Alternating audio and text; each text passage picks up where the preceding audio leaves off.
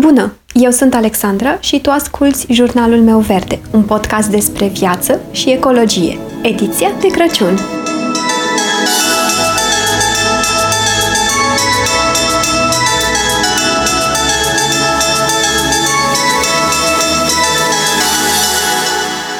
Luna aceasta urmează să avem parte și de ceva zile libere, iar de obicei, acestea sunt umplute în majoritatea timpului cu tot felul de pregătiri, cu mâncare, leneveală și televizor. Însă ce spuneți de o activitate pe care noi adulții, sau cel puțin majoritatea dintre noi, nu prea am mai făcut-o de când eram mici sau o facem mult prea rar. În orice caz, este o activitate pe care nu o punem pe lista noastră de priorități, de cele mai multe ori atunci când vorbim de timpul liber. Și aici mă refer la joc. În cazul copiilor, știm deja că jocul este foarte important. Și asta pentru că acesta contribuie la dezvoltarea imaginației, dexterității, dar și la bunăstarea emoțională. Jocul îi ajută să-și învingă anumite temeri, să-și dezvolte anumite abilități și astfel să aibă o încredere în sine mai bună. Iar prin joaca liberă, neprogramată și nestructurată, copiii învață cum să interacționeze cu alți copii, învață să negocieze, să împartă, să-și spună părerea și chiar să rezolve conflicte. Însă beneficii sunt mult mai multe decât am enumerat eu acum, iar jocul este atât de important încât este recunoscut ca un drept prin naștere al fiecărui copil de către Organizația Națiunilor Unite pentru Drepturile Omului. Dar cum stau lucrurile atunci când vorbim despre joacă în cazul adulților? Ei bine, am găsit un articol foarte interesant pe desprepsihologie.ro în care se vorbea puțin despre acest subiect și care m-a inspirat să caut mai multe informații. Se pare că și pentru adulți, jocul are foarte multe beneficii. Jocul reprezintă o sursă de relaxare și stimulare pentru minte și corp, ajută la dezvoltarea imaginației și creativității, iar persoanele care își fac timp pentru joc, adulte fiind chiar, au trăsături cum ar fi simțul umorului, au un nivel mai ridicat de energie, sunt mai deschiși către experiențe noi. Așa că am să profit de moment și am să vă spun câteva motive ca să alegeți jocul ca metodă de relaxare. Jocul ajută la reducerea stresului. Atunci când jocul este distractiv, acesta declanșează eliberarea de endorfine, substanțele chimice naturale ale corpului, care aduc un sentiment general de bunăstare și chiar pot ameliora temporar durerea.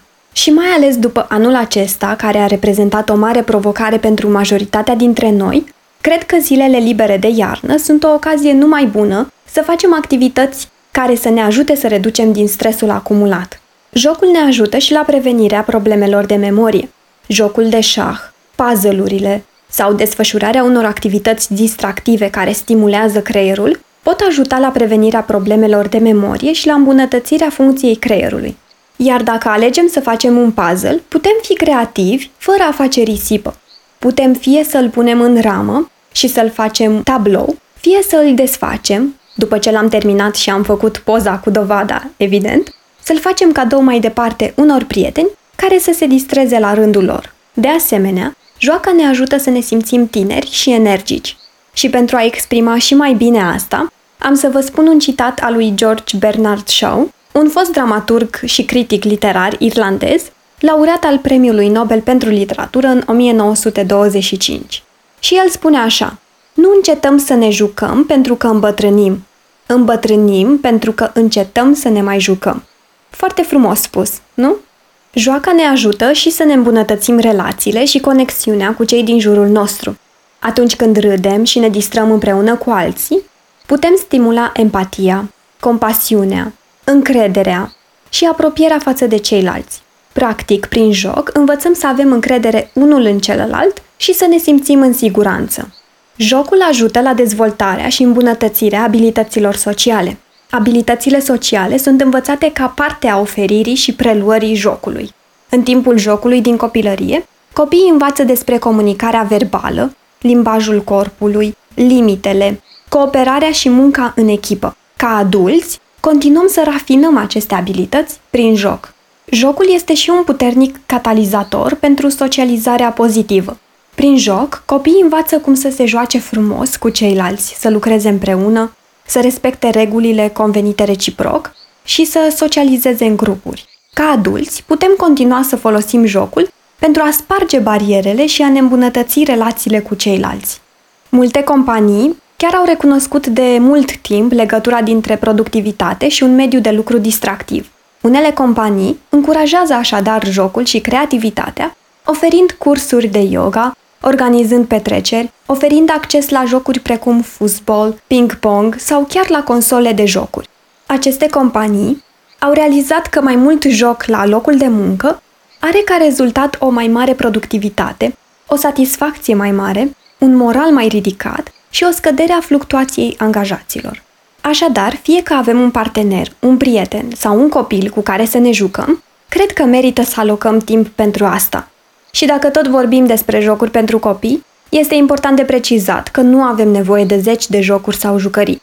Din potrivă, chiar am menționat într-un episod de Podmas că există studii care spun că o abundență de jucării de Crăciun poate crea o distragere a atenției, fiind foarte greu astfel pentru copii să se concentreze cu adevărat pe o anumită activitate.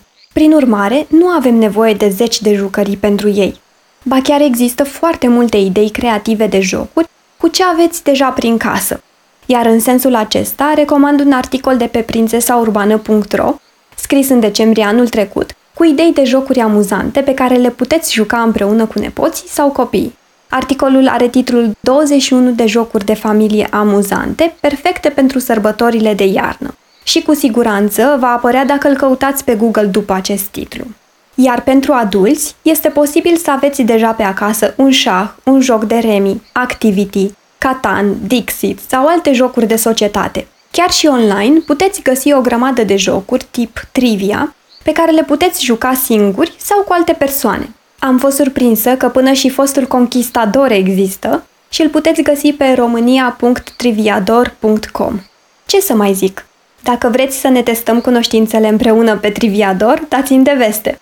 Cred că ar fi tare amuzant. Sper doar că v-am făcut poftă de joc. Ne auzim mâine!